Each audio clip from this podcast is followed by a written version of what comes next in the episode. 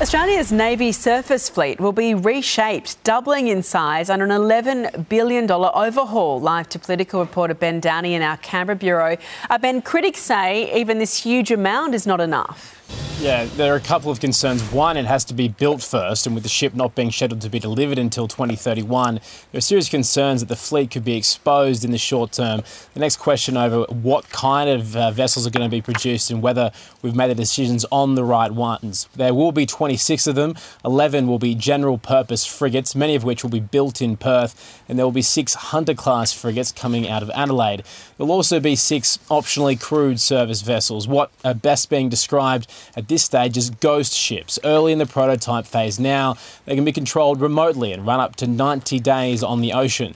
This overhaul is inspired by the Defence Strategic Review, the document that charts the course to overhaul our military after it found it was no longer fit for purpose. And this overhaul is going to cost $54 billion over a decade for the Navy, $11 billion more than the original defence budget.